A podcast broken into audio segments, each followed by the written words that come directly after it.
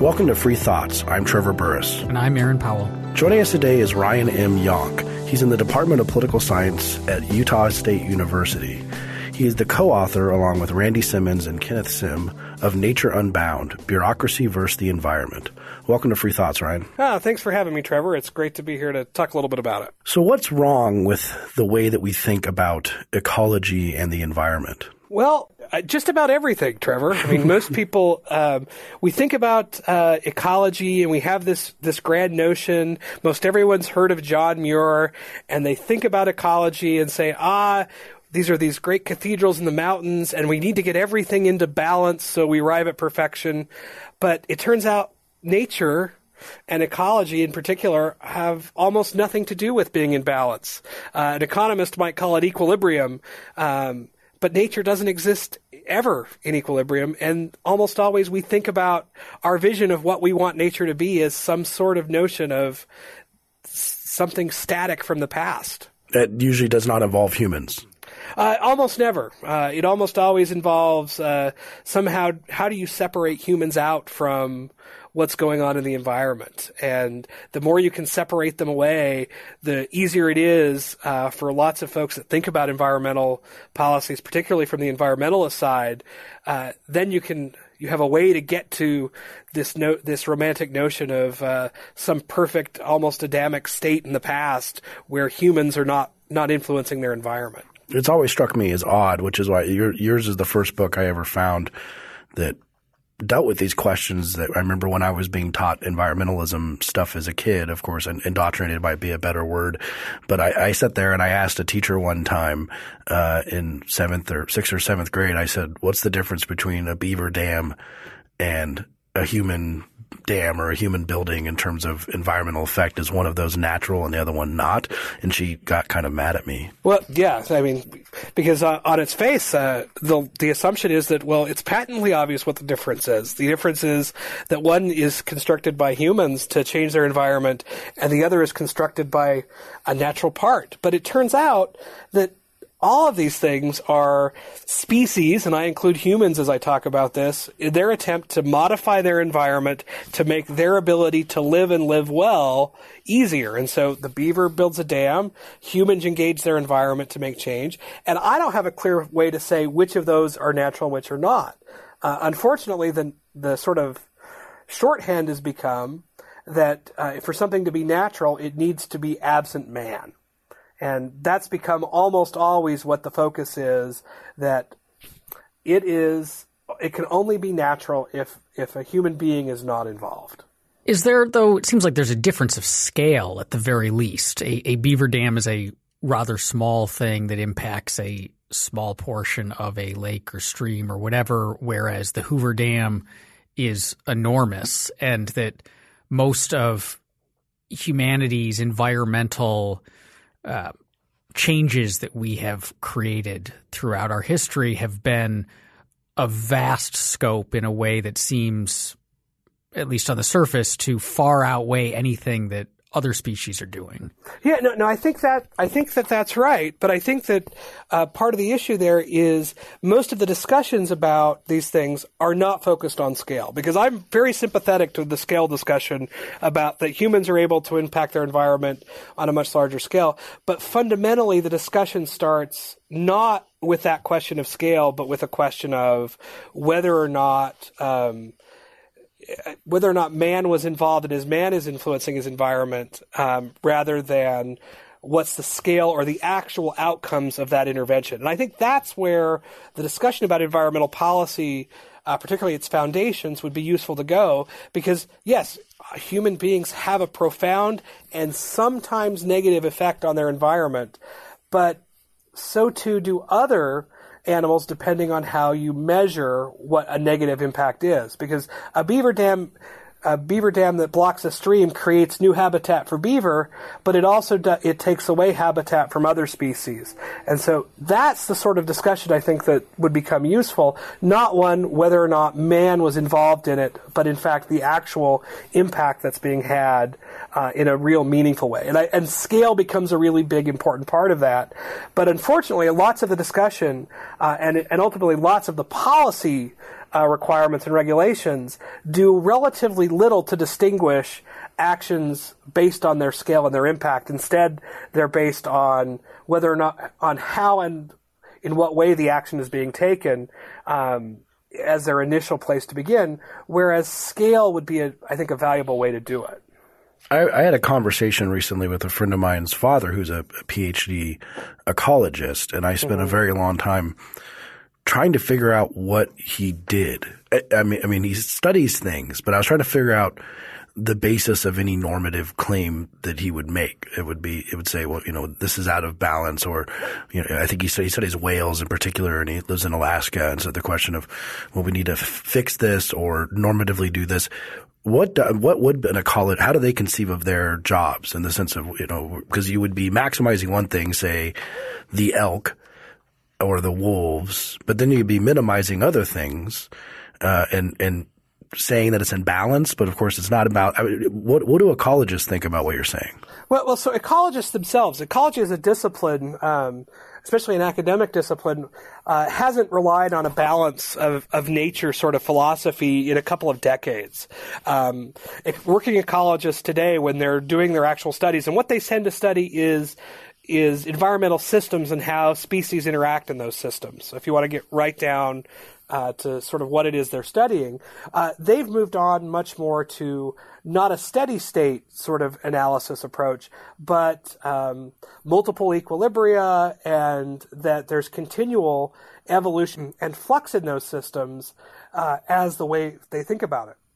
Now, what gets interesting is what happens when ecologists leave the academic realm and start to make public policy recommendations because there's a switch that seems to occur where they pivot right back to balance of nature arguments despite the fact that their own academic work doesn't focus on it.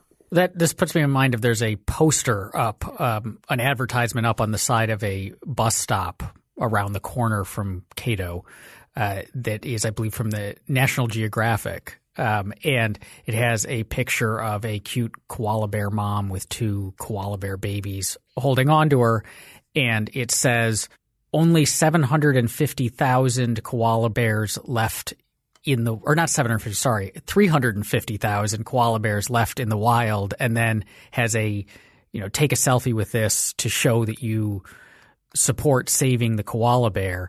Um, and my, my response when I saw that was, you often see these kinds of things, but like 350,000 koala bears is a lot of koala bears. I'm also it not sure how many there should be. Yeah, no, that like how do you? I mean, that's the that's the human population of Iceland. Like, how do you decide make that normative claim of what the proper number of koala bears is. Yeah, I, there's not a there's not a clear answer, and if you read most of most of what the estimates try to do is they try to figure out what the historical populations were, um, and so this is sort of I, I, have no actual knowledge about koala bears, um, but I some of what we've looked at in some detail are, are things more like the bison on the American plains, those sorts of things where for years there was these discussions about what the right numbers were, but they were based on assumptions that Native Americans weren't having interaction with them or that um, that the change in the populations that should exist should be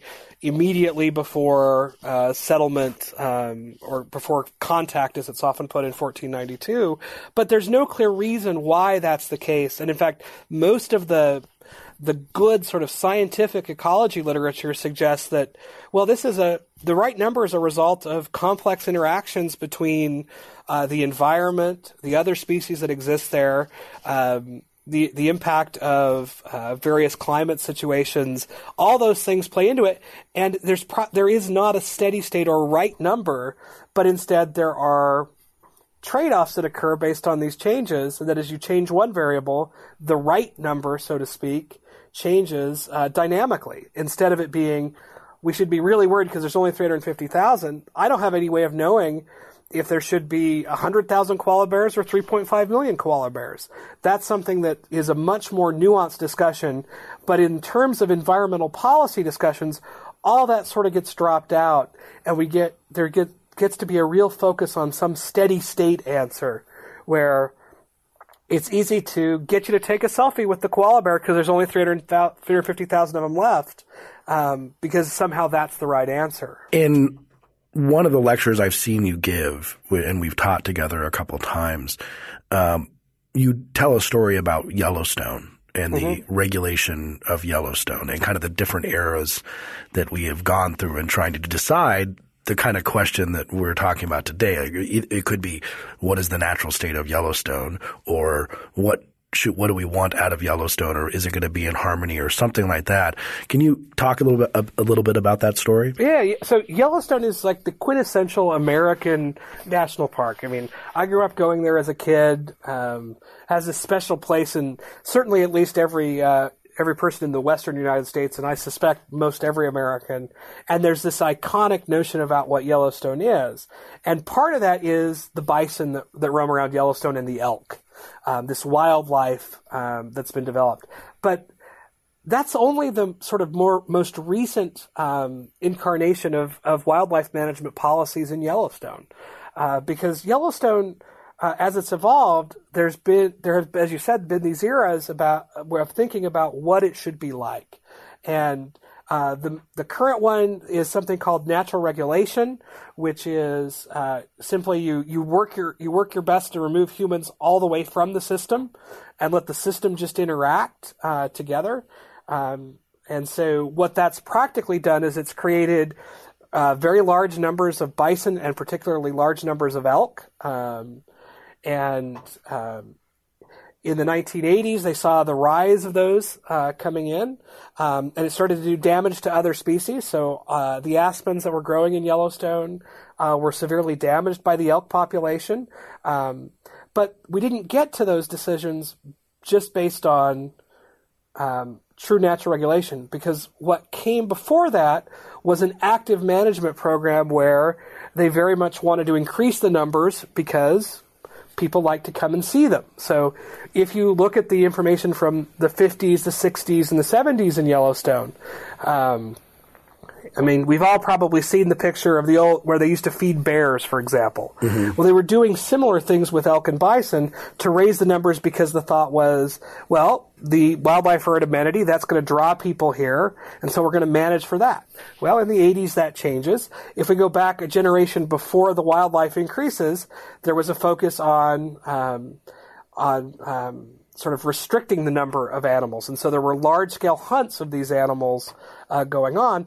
And in all the all these cases, the discussion was largely about what is Yellowstone supposed to look like, and it was always anchored against one sort of, for me, I call it a horrific idea that there was some right number in the past that if we could just get back to the right number of elk and bison before uh, the settlers showed up and started messing with it, uh, we would we would be able to get it right. And so the most recent incarnation of that is get humans all the way out. Well, it turns out humans have always been part of the ecosystem in Yellowstone, at least back to 10,000 years ago. Um, and so what we get is we get pretty dramatic responses to the policies that we put in place.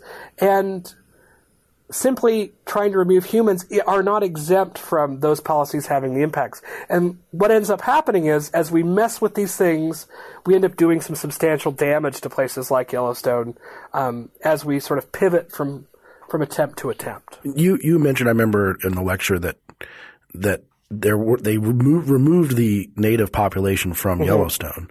Yeah, uh, and I think John Muir was not a big fan of humans living in the environment in that way too.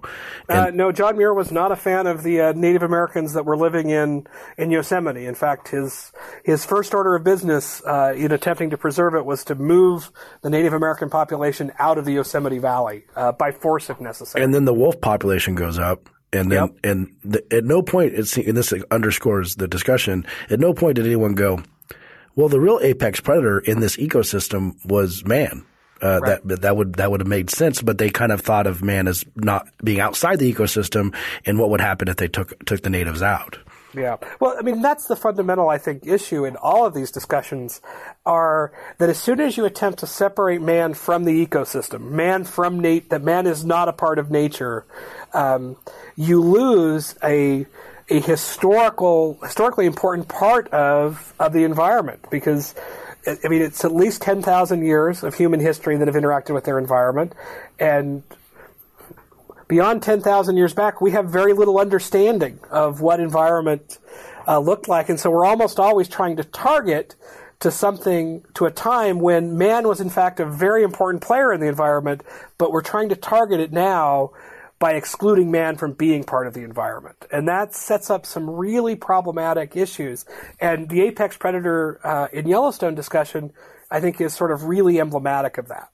Before we go too much further, I just wanted to ask a clarifying question. You guys, both you and Trevor now have mentioned John Muir a couple of times. Yeah. Um, who was he for, for listeners who aren't familiar with him?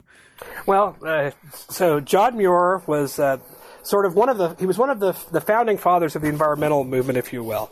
Uh, he was uh, very active in California in the Yosemite Valley. Um, was sort of even a mystic about the mountains there. Um, and having been to Yosemite, I, I, I am always struck every time I go back that in some fundamental way, John Muir was right. Um, and then I have to remind myself, but everything he did to try did in response, I think, was largely not right. Uh, but he was a big advocate of the the true preservation of Yosemite um, in the with the exclusion of human beings. So he was a big wilderness um, uh, supporter and advocate, um, and he's one of the most um, sort of politically savvy of the of the early environmental movement because the way in which he got Yosemite protected was he became convinced that if he could just get President Theodore Roosevelt out to the Yosemite Valley um, Roosevelt would use his powers uh, under the Antiquities Act to preserve it. And so Muir gets him there, and that's essentially exactly what happens. And so Muir is a big pusher for essentially government intervention to preserve these places and create uh, wild spaces absent humans. Getting into some of the, the more uh, specific topics of the book, uh, laying the groundwork for the way you, you think about environmentalism, you and your co-authors. You have a few terms that you employ. One of them is political ecology. Mm-hmm. Uh, what does that mean? Well, so political ecology, as we use the term, um, we, we mean essentially the politicization of of ecological goals and understanding uh, to arrive at some particular end. Um, it's a little bit of a tongue-in-cheek appropriation of a term um, from Marxist economists, actually, uh, that speak to political ecology as being uh, one of the what should be one of the end goals of the political state. But what we're really talking about there is that as as you start to politicize these ecological questions, these questions of the environment, um, you're going to get um, all of the sort of problems that come along with taking something uh, and putting it into the political or governmental sector. And so when we talk to political ecology, what we're speaking to is this notion that uh, these are ecological decisions that are now being made in the political realm. And then what about political entrepreneurship?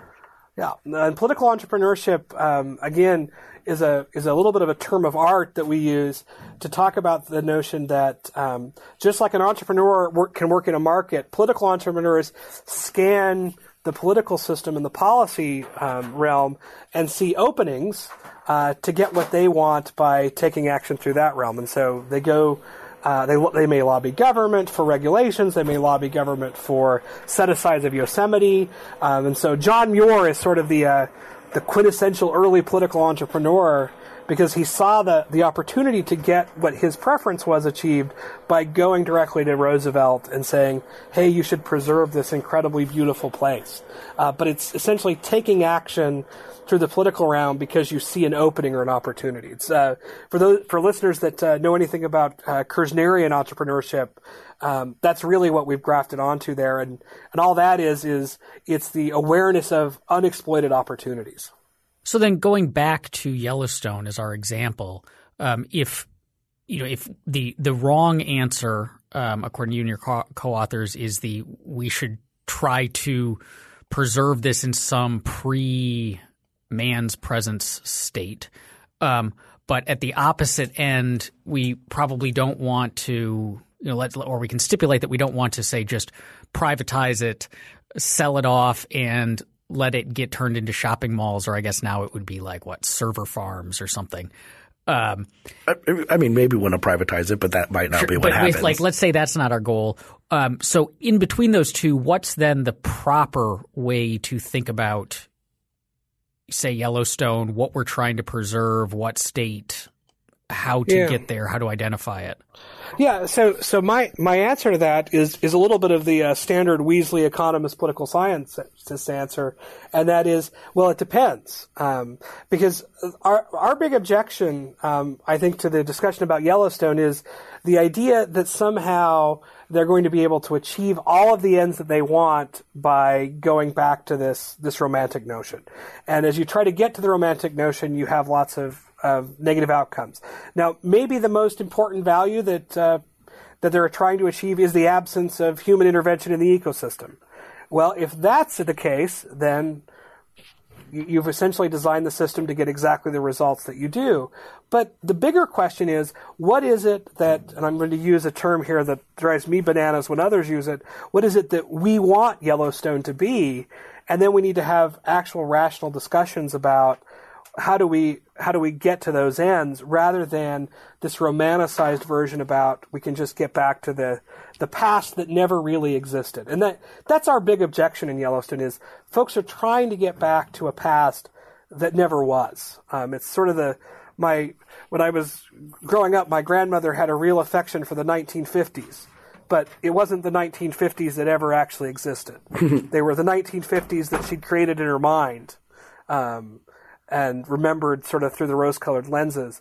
And so if you're try- if you try to to go to something that never existed, you're, you're going to end up with all sorts of weird policy outcomes because there's a whole range of things solutions we could do in Yellowstone.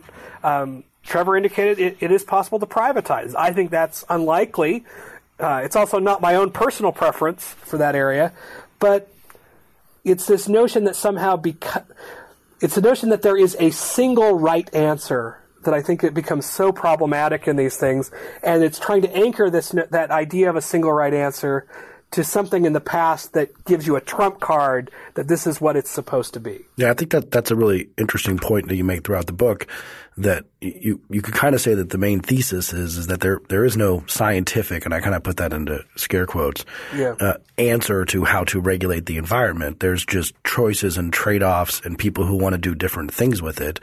If they want want to have a jeep trail or maybe the hikers don't want any noise, but then they want a wind farm, and trying to figure out what we're going to do with these areas is, is is fundamentally political. And then we need to realize what happens when you pass laws that allow people to game the system for their preferred use or non-use of the environment. So we can get into some of those those laws that you go you go through the kind of major uh, environmental legislation pieces, which which just as a general overview, when did most of these come about?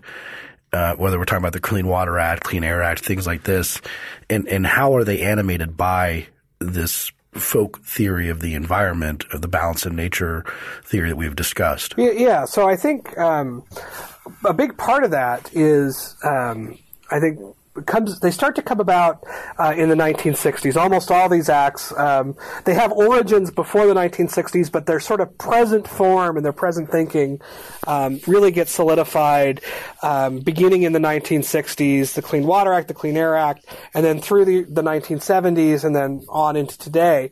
But they're they're sort of the major legislation comes about in the 60s. Um, to my own mind, in, in sort of response to a couple of things.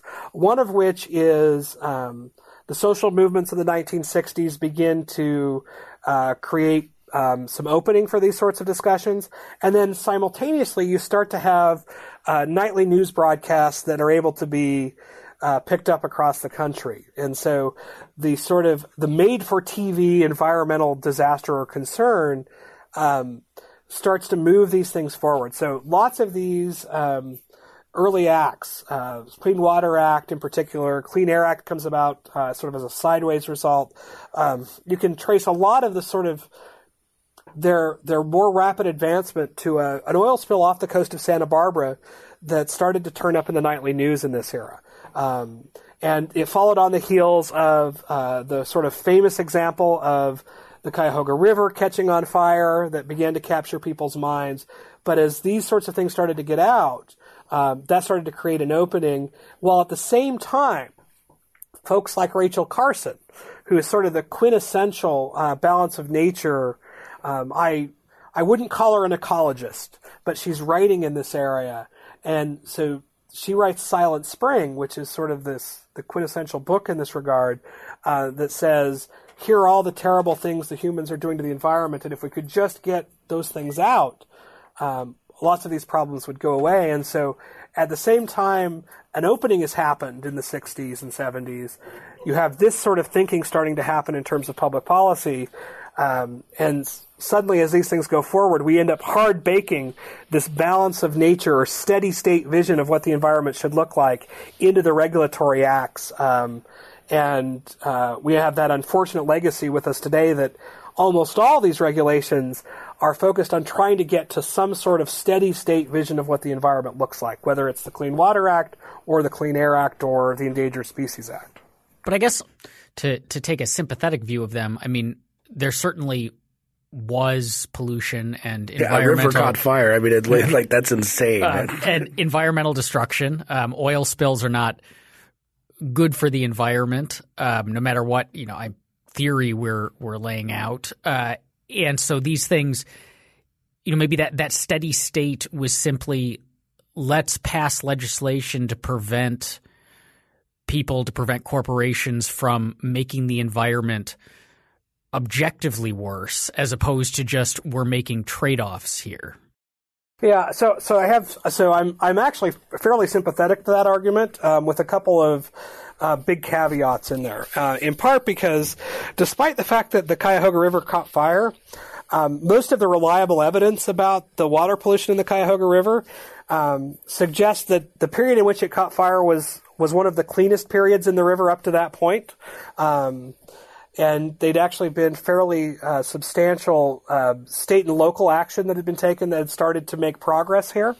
Um, and at the same time, uh, you had um, part of the reason why we knew about the Santa Barbara spill is that they that had become more rare, um, and so you'd seen lots of action uh, for environmental improvement. And so as that's going on, and then you graft over this uh, a steady state notion. Um, I'm not opposed to environmental regulation. I actually think there's some good that can be done with it um, if it's crafted relatively well, is fairly simple, um, and doesn't doesn't fall into many of the traps that regulation does. But it captures a moment of thinking that um, creates this hard anchor about what we're going to do rather than allowing for more innovative solutions. So one of the great examples of this is in the 90s, they updated the Clean Air Act to allow for something other than the sort of the hard steady state. So they allowed for some emissions trading to go on. And what that created was an opportunity not to simply say everybody has to reduce and not emit above X level. Instead, what it does is says we have a concern about about air pollution, and we want to engage this in a more creative way to say, hey, there may be times when a, when some amount of air pollution above whatever we think the, the magic number is is is appropriate, but we want to figure out how to bring down the overall to get there. And so it starts to if you think about these things in ways other than a balance of nature that you have to get back to, then you can start to say what's the measurable improvement that we can make and how do we get there. And then that becomes a, a discussion around how do you craft public policy and what it should look like, rather than a discussion about we we have violated some I'm going to call it mystical correct state and we have to get back to it. Instead, we can talk about what are the marginal improvements we can make in order to make the world better. And here's where sort of my hard assumption comes in for the people that live in it. So when we talk about some of these these famous laws that are still in effect with amendments today and are pretty well known, um, Clean Water Act, Clean Air Act, Endangered Species Act, National Environmental Policy Act, for example, uh, would you would you have voted? I mean, I guess we can take each of them in turn, but would you have voted? Do you think you would have voted for them at the time or written in support of them, or because maybe one thing we didn't foresee was kind of the level of gamesmanship and abuse that these laws could be put to, especially when you have political entrepreneurs like the National Resources Defense Council suing all the time to, like, do you think you would have voted for them at the time? Uh, so, so I, I, I mean, that's a that's a tough counterfactual for a critic of these things to True, to have true. to try to address. Uh, let, let me let me take it on sort of in this way. Uh, I think during that era there was both a political there was a political appetite and a recognition that um, something should be done with regard to the environment that was already bubbling up um, in society at large, and so while I can't, I, I mean, I, I'm not going to let you pin me down to say what I voted for against sort of the individual acts. Um, I simply don't know. It's not a counterfactual I'm Understandable. jumping into. But I, I think that there was there was a, a real appetite for legislative action across a number of these areas, and um, so I think in general um, there was there was a fair bit of support for the, these these kinds of actions, and I I believe that um, I much more am interested in how do you craft sort of societal level responses where uh, instead of it being sort of imposed order, you you you figure out how to get to emergent order, and what that probably meant was eliminating some of the preferences that polluting industries had um, under um, lots of sort of the old um, regulatory regime to allow for um, the sort of public's preferences to get expressed more directly. And so I think that's an interesting alternative approach to go at because lots of these things didn't happen and this is i think one of the great misnomers is lots of these things didn't happen just because of unfettered sort of market forces some of the some of the some of the excesses did but lots of them happened because industry was able to capture even the pre-existing regulatory state uh, or prevent regulate prevent any sort of looking at them or regulation because of their ability to capture the political system um, in order to get preferential treatment. And we still see lots of this today. I mean, the whole fight over renewable energy is essentially a, a fight between uh, two sets of rent seekers over who's going to win. It's not a que- it's not really a question about what works. It's a question about what what privileges uh, will be will be enshrined in law for the industries, and that ends up, I think, creating really bad public policy for us all. So that brings up um, something where most of the examples you've been giving right now, you criticize, say, the Clean Water Act, the Clean Air Act, as being, in a sense, because of this, you know, they a set state that they're they're in a sense overly restrictive, um, that they lock us into a certain way of operating and don't give us the flexibility. But we've also mentioned ways that they've been abused, or mentioned that we, they have been abused. Can you tell some of the ways that these laws get abused by various actors? Throughout the Clean Air Act, for example.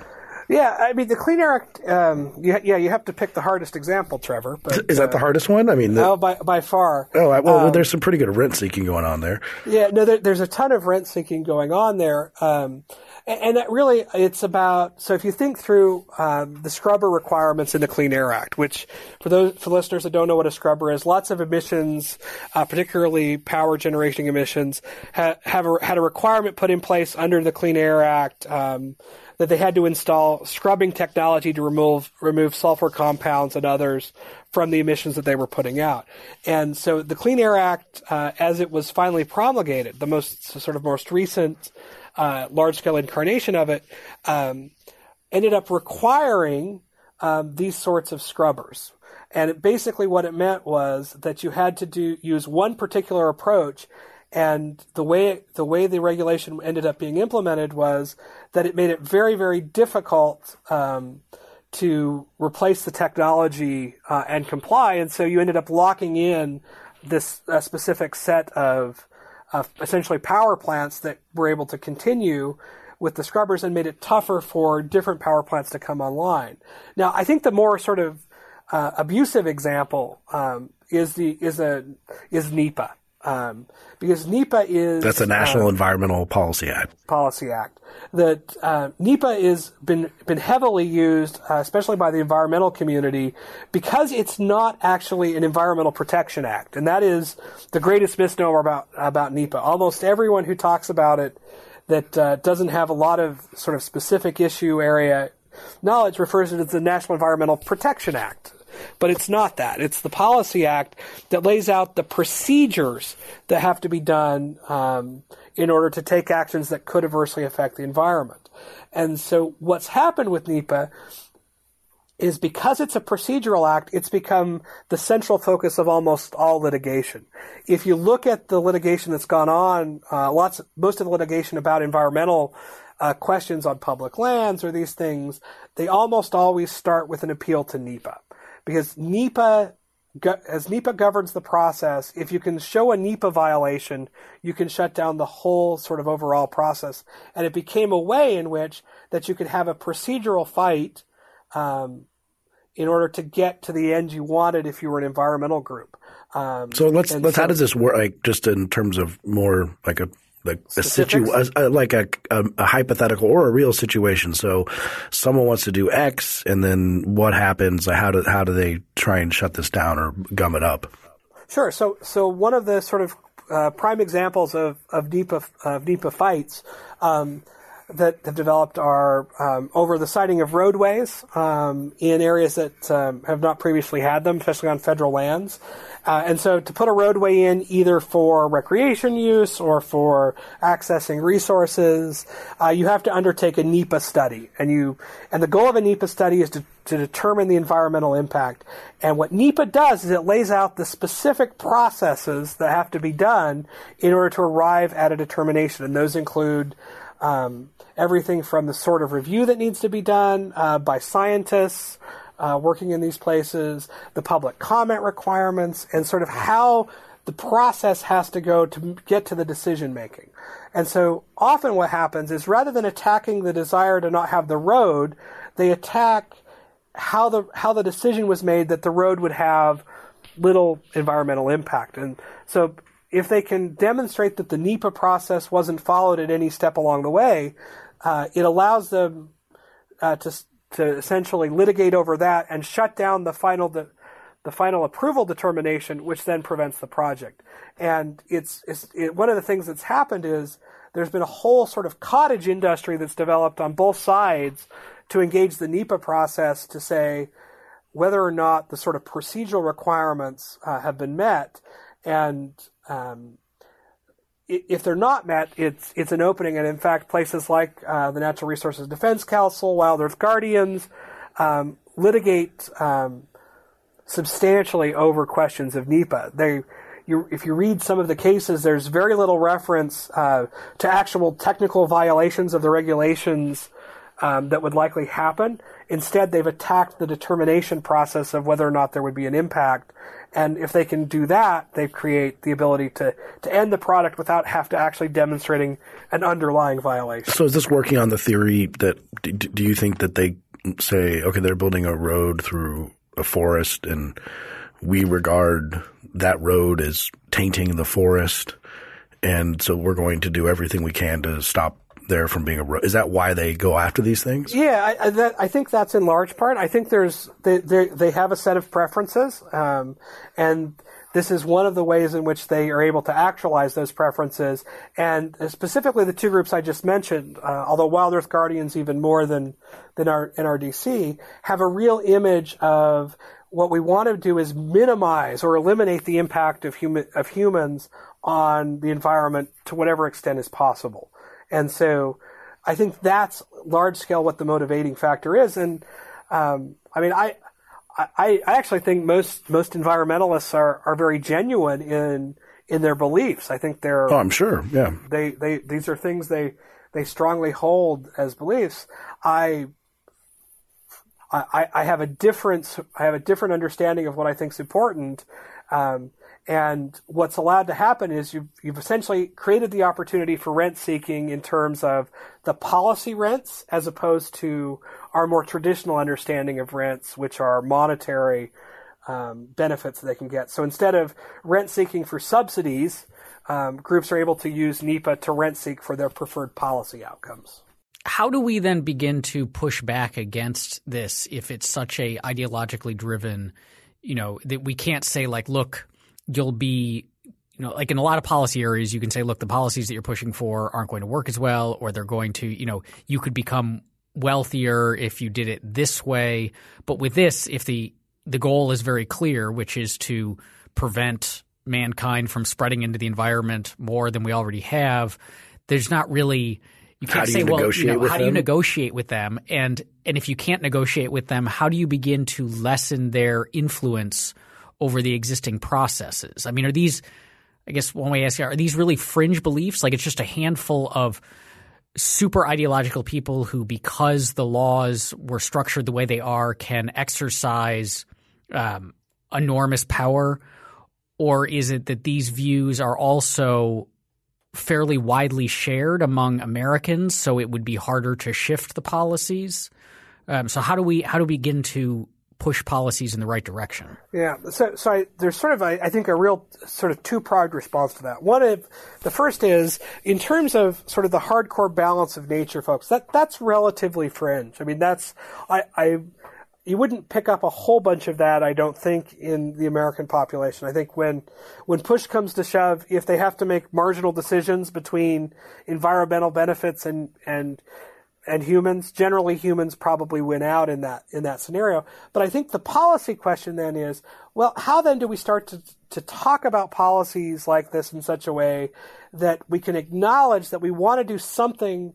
We, the environment's important, and we want to set up the best opportunity to have a clean and prosperous environment, uh, while at the same time recognizing that we live in a world of trade-offs, and so it's not possible to have everything that we want and and so partly that's a matter of uh, helping dispel some of the romantic notions, and I think that's the sort of real, in terms of policy work with the general public, is starting to figure out how to talk about the fact that this isn't actually this isn't what ecology is.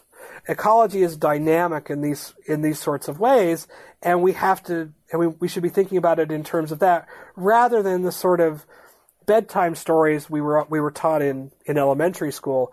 And to be frank, um, that's going to be a, a long term tough sort of change.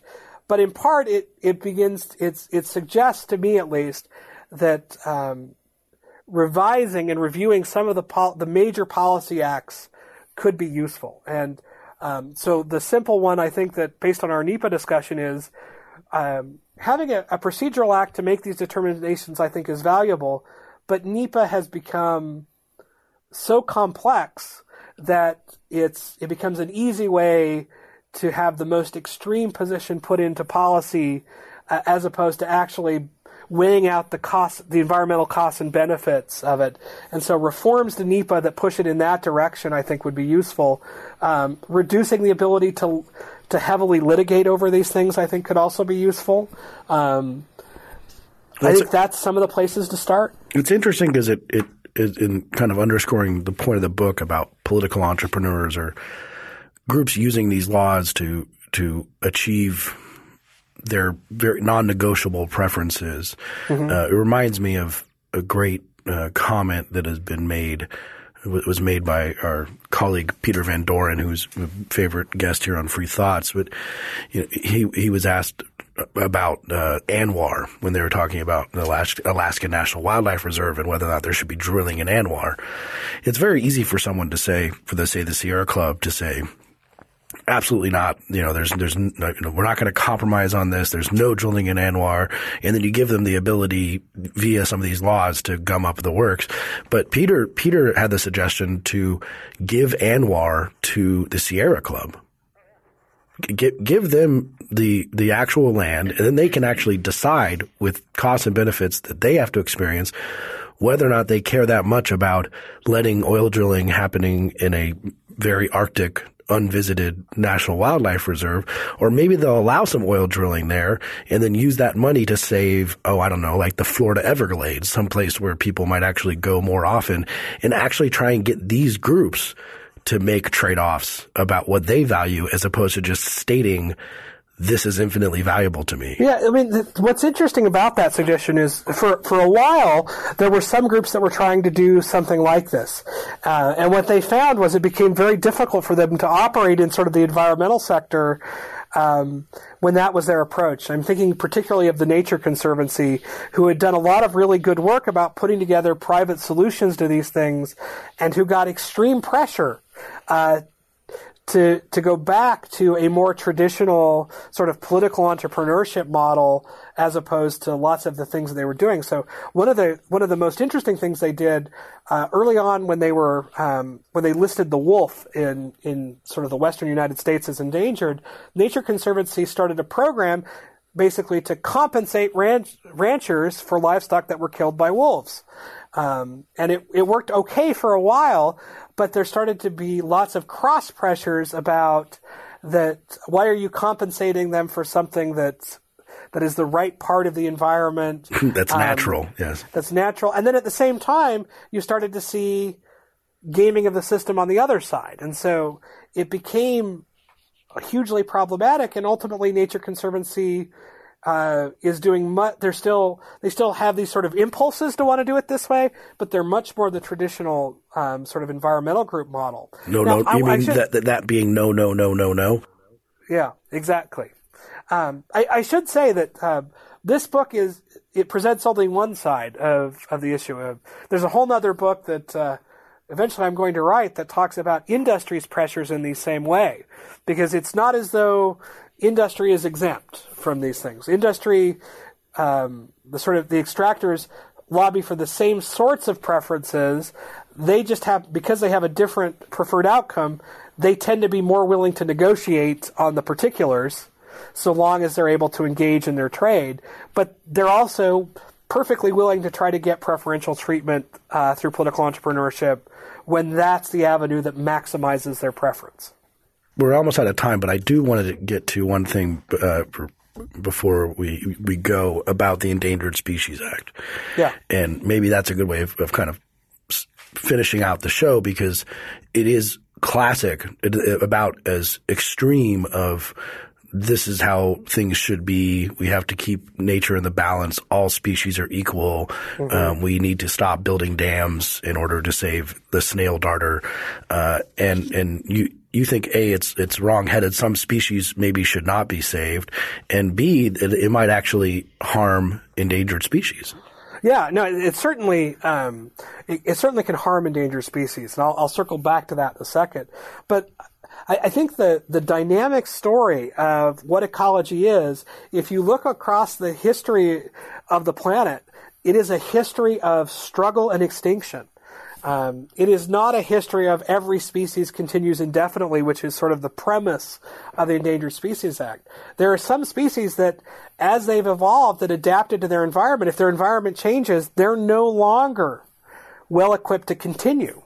Uh, they no longer evolutionarily match up, and extinction is both a natural and an important part of, of ecology. Now, that having been said, especially at the extent of their range, which is a, a yeah. thing you put out in a book, which I never really thought about before.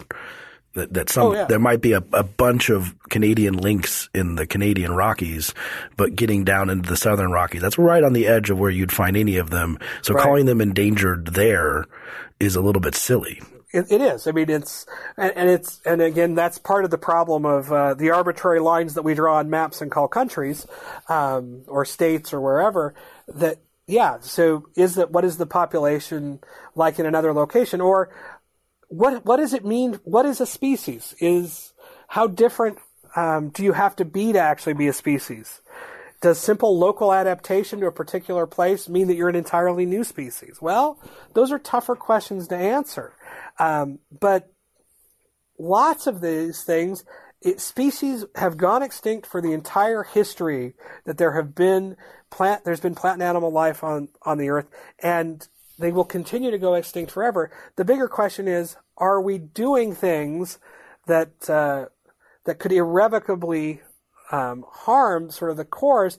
And we don't really, we don't know that. The answer can't be every species has to be protected. Probably some should. But there are some that are so micro adapted to their local situation that they're pro- they probably are going extinct, and that that's I think is a really tough thing to get your head around. But it's it's a natural order. If you look at one of the things I do in one of my in the lectures, I think one of the ones you've seen, Trevor, is I, I put up two pictures, one of a very orderly garden and one of sort of the backyard jungle that occurs in the American South uh, if you let it go for very long. And, and talk a little bit about the fact that what's going on in the garden is man has tended that. And each species is given its opportunity to sort of to grow to grow in its particular place. In the jungle environment that's grown up uh, in the backyard that's left alone, every species is competing with one another in an attempt to propagate its own uh, species forward, and they are ruthless in that competition. And, And so, they're pushing for other species to not get resources.